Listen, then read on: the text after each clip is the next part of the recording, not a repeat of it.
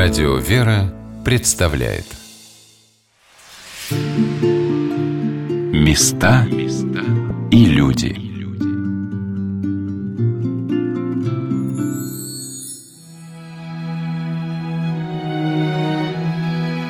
Храм Воскресения Христова, Воскресенского, Новоиерусалимского, Ставропегиального мужского монастыря построен как образ храма гроба Господня в Иерусалиме на Святой Земле – все главные пределы церкви этого собора повторяют пределы Иерусалимского храма.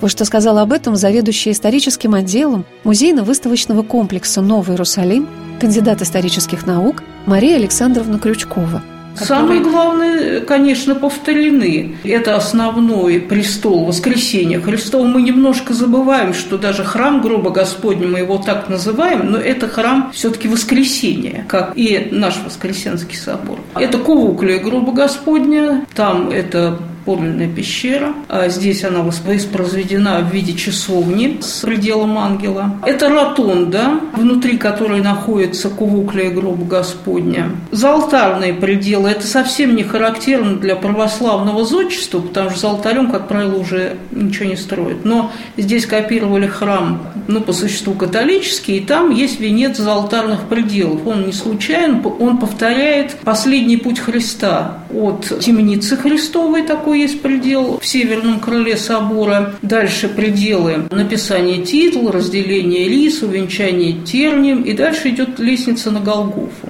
То есть вот весь крестный путь Христа повторяет пределы Воскресенского собора. Для того, чтобы представить и как бы внутренне побывать вместе с вами в этом храме, я попросила экскурсовода паломнической службы Воскресенского монастыря Александра Бутер пройти со мной по храму и показать все пределы святыни Воскресенского собора. И вот как началась наша экскурсия. Мы находимся в центральном пределе нашего Воскресенского собора, в так называемом кафаликоне. Иконостас предела Воскресенского считается одним из самых высоких иконостасов русской церкви. Его высота до кромки креста 27 метров. И состоит наш иконостас из 12 ярусов, вмещает в себя 85 икон. Иконостас, который перед нами, это точная копия иконостаса, который был уничтожен, к сожалению, в 1941 году во время взрыва, строенным немецко-фашистскими захватчиками. Собственно, перед нами точная копия, воссозданная по сохранившейся фотографии. В том числе в иконостасе собора слева от царских врат мы можем видеть большую икону Божьей Матери, которая является уникальной иконой. Она находится только в нашем монастыре. Называется «На радость всех ангелов». Ближайшее подобие этого образа – образ Божьей Матери, благодатное небо, который находится в иконостасе Архангельского собора Московского Кремля. Мы можем видеть, что Божья Матерь изображена словно парящей над нашим монастырем, над Новым Иерусалимом. Как правило, да, мы наши экскурсии, маршрут продуман последовательно в соответствии с евангельским повествованием. Последних дней и часов жизни Христа, Его распятия, да, Его спасительного подвига на Голгофе и Его славного воскресения. И начнем мы с вами с Успенского предела. Если вы войдете в собор Воскресения Христова северными вратами, вы попадете в храм Успения Божьей Матери. Это церковь, освященная во времена патриарха Никона, в которой молился и где совершилось отпевание святейшего патриарха, создана по образу темничной церкви в Иерусалиме – в ней по преданию оплакивала Божия Матерь своего божественного сына.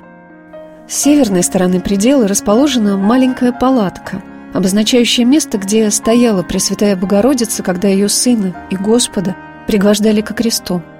А с южной стороны этой церкви справа на стене находится удивительная икона Спасителя в узах, оригинал которой я видела в музее Нового Иерусалима, и там она написана еще более пронзительно. Господь смиренно – ожидает своей казни. Его ноги заключены в каменные колодки. Мы вошли в небольшую темницу, где по подобию Иерусалимского храма расположено место, где содержали Спасителя под стражей. Темница Христова является священным подобием пещеры в склоне горы Голгофы, которые Христа содержали в ожидании казни на Голгофе, пока готовили орудие для распятия. Каменные узы с отверстиями длиной Христа, колодки, были перенесены в эту темницу из притории Пилатовой, где Христос в этих колодках ожидал суда Понтия Пилата, да, римского прокуратора. Ну, а посередине видим аналой с распятием и Евангелием. Здесь совершается таинство исповеди. В храме Успения Божьей Матери находится большая икона мученицы Татьяны и ковчег с частицей ее мощей.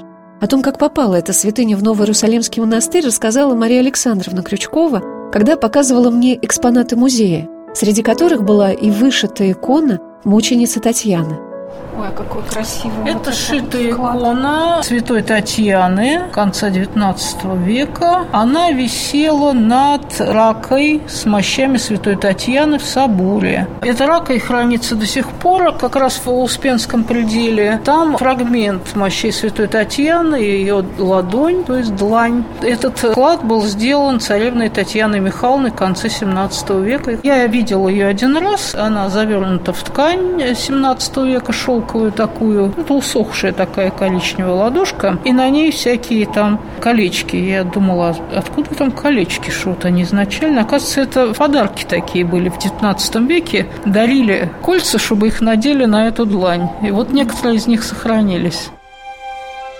А мы последовали в заалтарную часть Воскресенского собора, где начинается крестный путь Спасителя. Здесь начинается алтарный обход. Он еще называется «Галерея страстей Христовых», ибо здесь размещены несколько пределов, посвященных страстям Христа. И получается, мы, начиная свой путь с Пенского предела, где находится темница Христова, и проходя от этой галереи, мимо пределов страстей заканчивается алтарный обход Голгофы, мы, словно вновь со Христом, проходим путь на его страсти, крестный путь. Страстям Христовым посвящены пределы за алтарем. Первый из них – это церковь написания титла. По преданию в Иерусалиме здесь хранилась дощечка с надписью, поставленная над главой Иисуса Христа на кресте и означающая его вину – «Иисус, Назарей, царь иудейский». По приказу Понтия Пилата надпись была начертана на трех языках. Первый предел страстей Господних – предел титла, либо написание титла называется. Об этом мы узнаем из текста так называемого путеводителя. Мы видим на фризе Констаса текст на церковно-славянском языке. Написано «Церковь», в ней же титул написан от Пилата, еврейский, греческий, римский. Такие путеводители можем увидеть на стенах по всему Воскресенскому собору. Для удобства паломников они были предусмотрены Каменные путеводители – это плиты, которые были установлены в соборе в первой половине 1680-х годов. Надписи на плитах цитируют проскинитарий Арсения Суханова, который был отправлен патриархом Никоном в Иерусалим, дабы описать все святыни Палестины. Эти надписи на камне относят нас к храму гроба Господня, давая паломникам возможность сопоставить святые места в Древнем Иерусалиме и в Новом – Предел написания титла был освящен во имя святого Лонгина Сотника, римского воина, стоявшего при кресте Господнем на Голгофе и уверовавшего в Сына Божия при виде дивных знамений во время его смерти.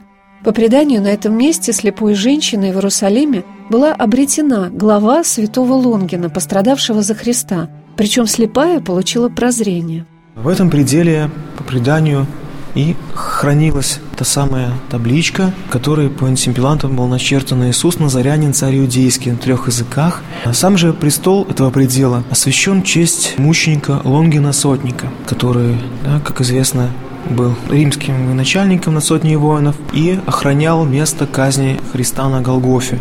Также был свидетелем знамений, сопровождавших смерть Христа на кресте, а именно землетрясение и затмение.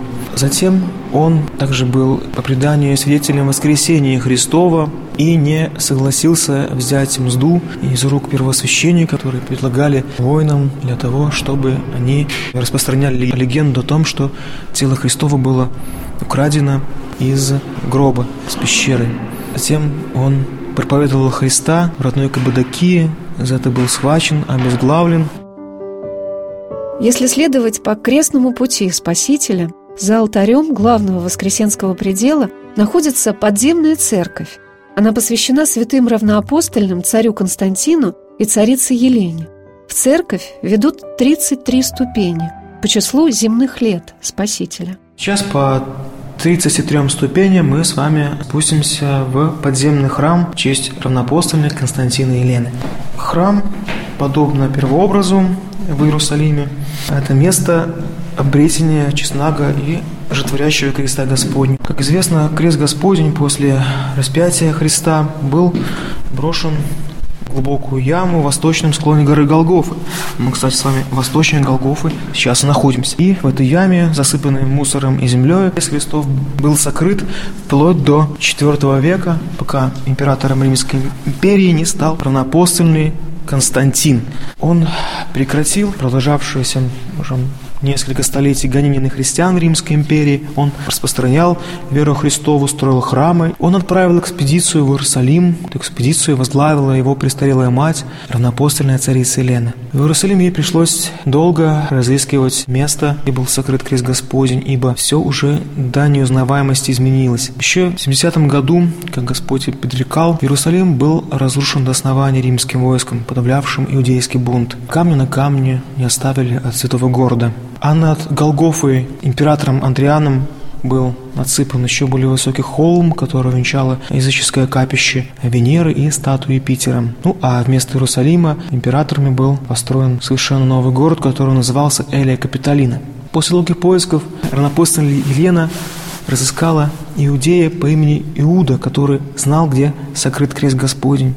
Однако, будучи иудеем, он не хотел это место показывать, он не веровал в Христа. Наконец, После долгих уговоров он показал это место, где был обретен крест Господень. Но вместе с крестом Господним были обретены еще два креста, то есть кресты разбойников, распятых вместе с Господом. Ну а табличка титла, да, лежала отдельно. Было непонятно, какой же из крестов является орудием нашего спасения. По преданию, Елена увидела погребальную процессию и повелела прикладывать кресты поочередно к покойнице. И когда крест Господень ее коснулся, она ожила. Так и поняли, что это тот самый крест Господень. По преданию, тот самый Иуда, да, который указал место обретения креста, после этого чуда принял святое крещение и с именем Кириак впоследствии даже стал патриархом Иерусалимским и окончил свою жизнь как священномученик за Христа при императоре Юлиане Отступнике.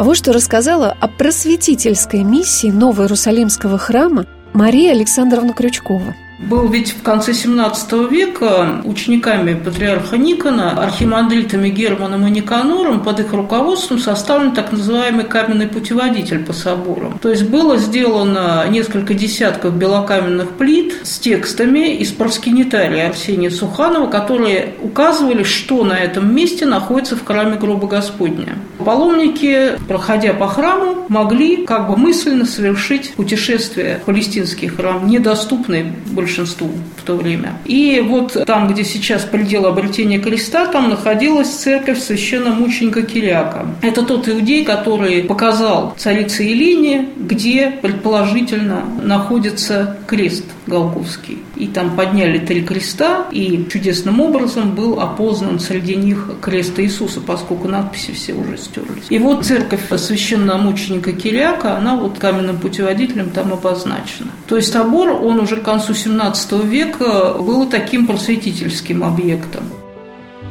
Когда Мария Александровна показывала мне постоянную экспозицию музея Новый Иерусалим, она обратила мое внимание на иконы, сохранившиеся из довоенного собора – Среди них была икона равноапостольного царя Константина, на которой он видит на небе знамение креста.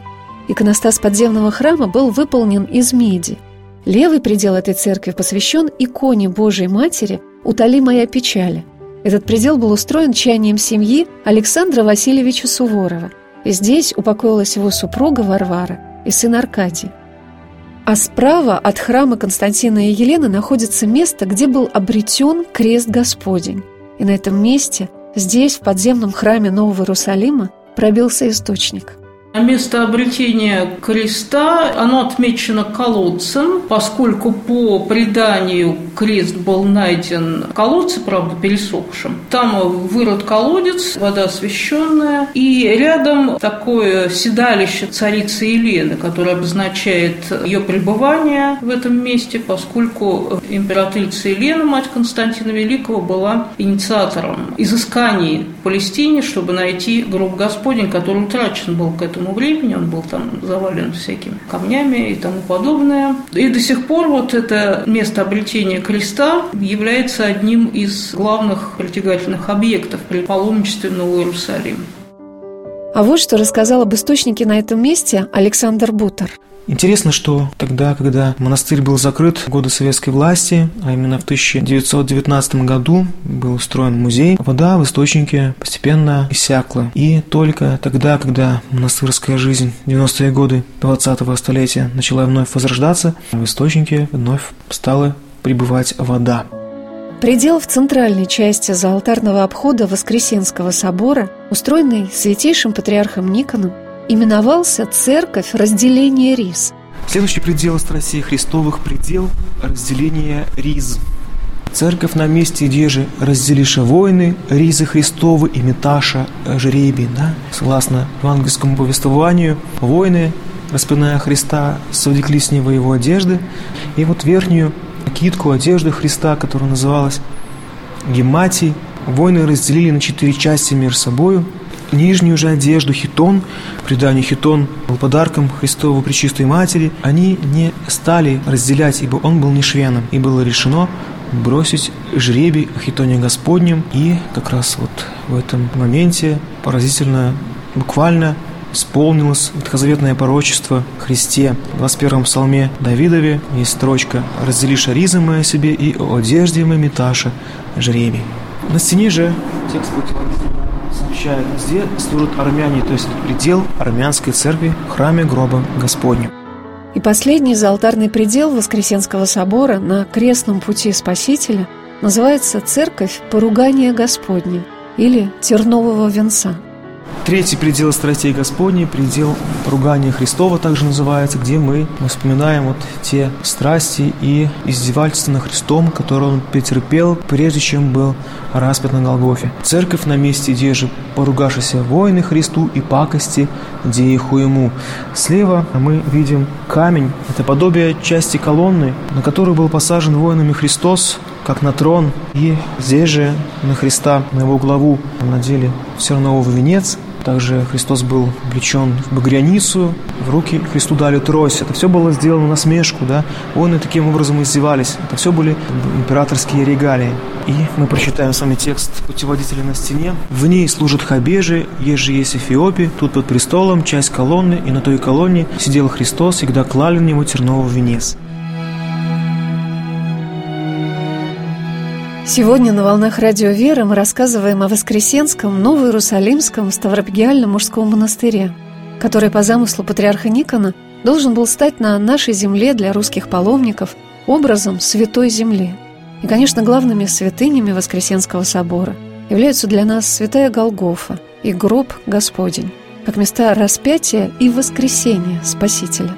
Голговская церковь была возведена еще при патриархе Никоне.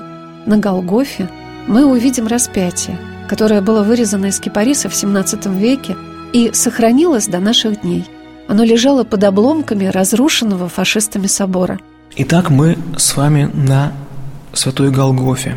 Голгофа переводится с древнееврейского клубное место, ибо этот холм под стенами Иерусалима действительно своими очертаниями напоминал человеческий лоб. Этот холм стал местом, где Господь наш принес свою спасительную жертву за весь род человеческий. И перед вами Голговский крест, уникальный крест. Он был изготовлен еще при патриархе Никоне из Кипариса, привезенного по его заказу из Палестины. Этот крест, который перед вами, воистину чудесным образом сохранился до наших дней и был минимально отреставрирован. Крест кипарисовый, и он временами мироточит и даже наполняет благоуханием кипарисовым да, весь собор. Также под крестом на поверхности Голгофа мы видим три отверстия, соответствующих Голговским крестам. Центральное отверстие соответствует кресту Христову, а справа и слева отверстия для крестов разбойников, распятых вместе с Господом.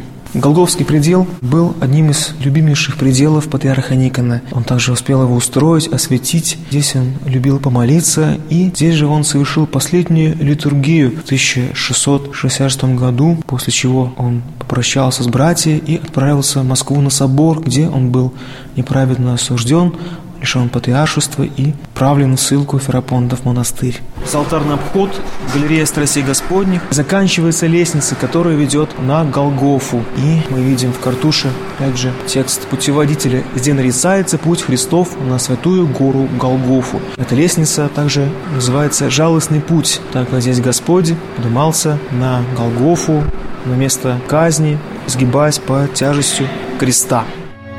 В пределе Голговской церкви меня поразили иконы и царские врата. Их подлинники из разрушенного войной храма были сохранены и сейчас выставлены в музее Новый Иерусалим. На царских вратах рельефное, вырезанное из дерева, изображение моления Спасителя в Гефсиманском саду. Вот что сказала об этом заведующая историческим отделом музея Мария Александровна Крючкова.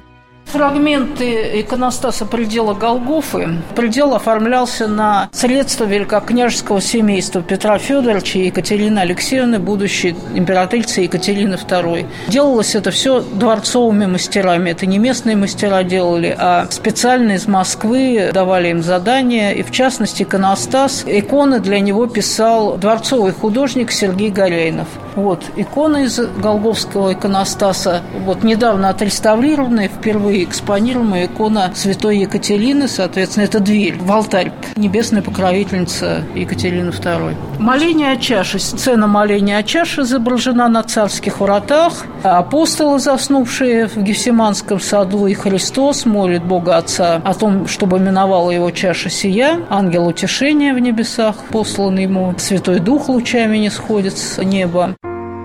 Предел церкви на Голгофе посвящен празднику воздвижения креста Господня. Здесь проходят ежедневные монастырские службы.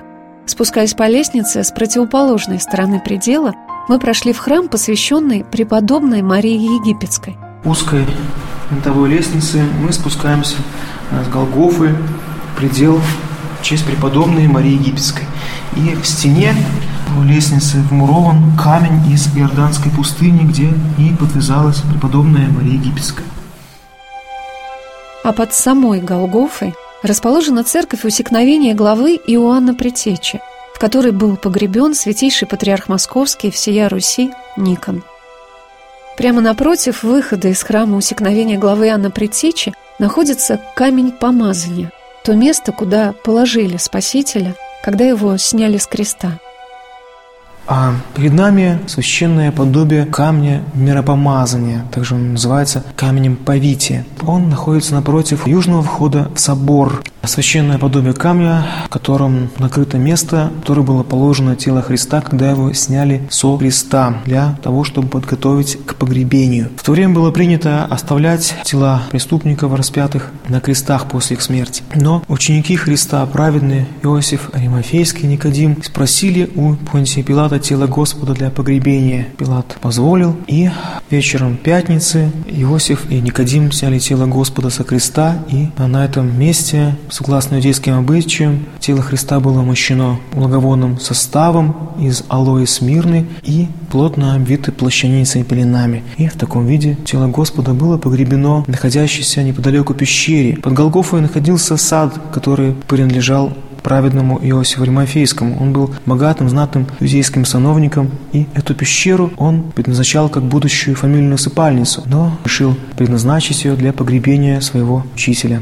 Великую Пятницу события страшного дня, самого скорбного дня церковного года, дня распятия и смерти Господа. Эти события воспроизводятся. Плащаница спускается с голгов и полагается на камни помазания. Плащаница посыпается лепестками роз, память о благовонии, которым было мощено тело Господа. Затем, когда прихожане прикладываются к плащанице, эти лепестки им раздаются. Далее в этот же день, когда совершается чин погребения, плащаница переносится к вуклю, полагается на гробе Господнем. И уже перед самым моментом Пасхи, когда совершается Пасха, пасхальное заутренне, плащаница переносится в алтарь. Господь воскрес, его тело уже нету в гробе.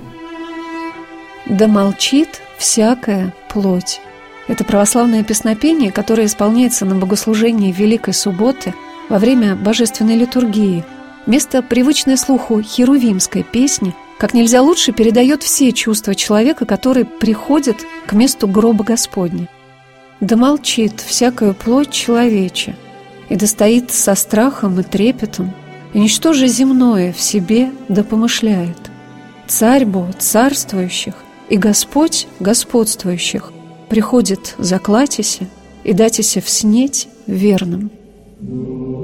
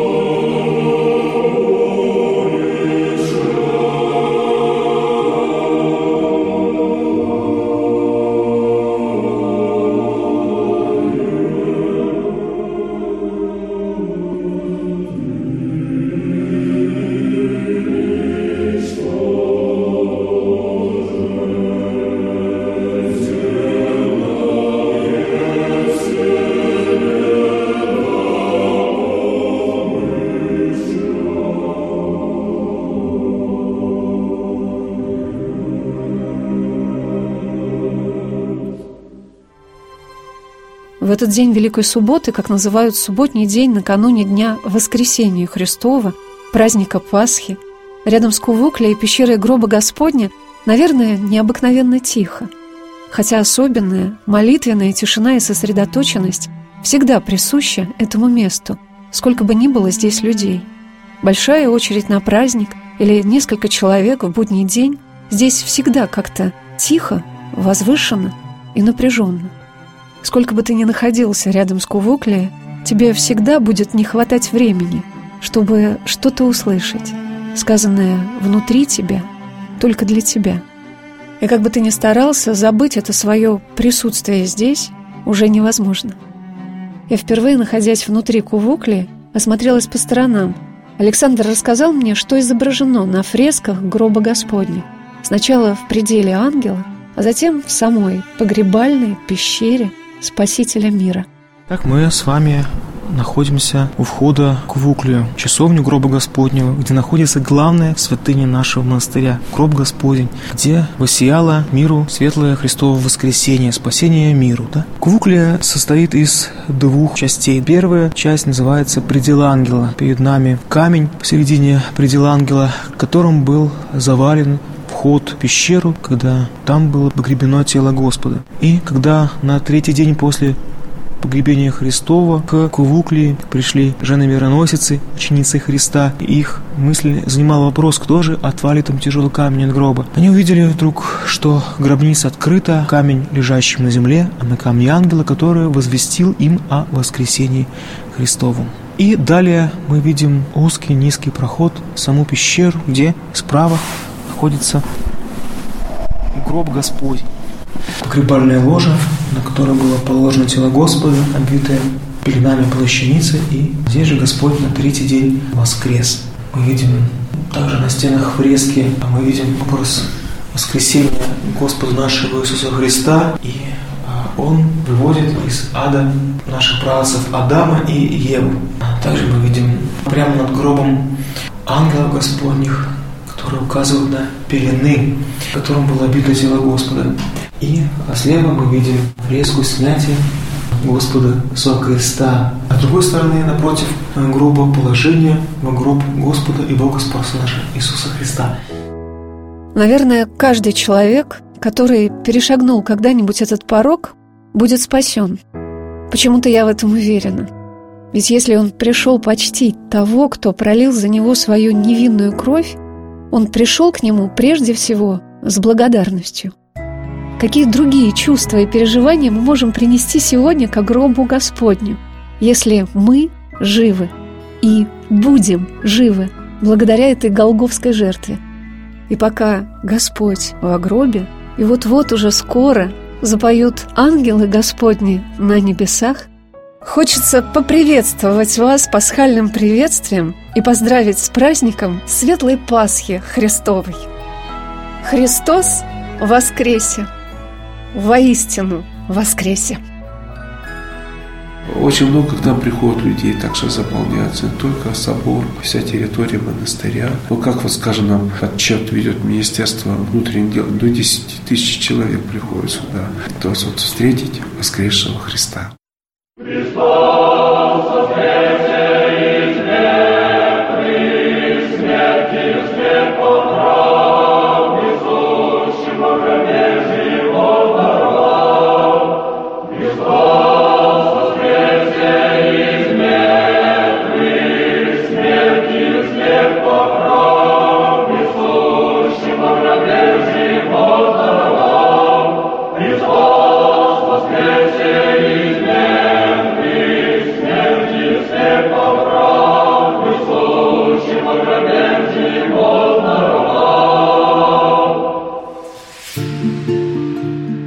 Места и люди.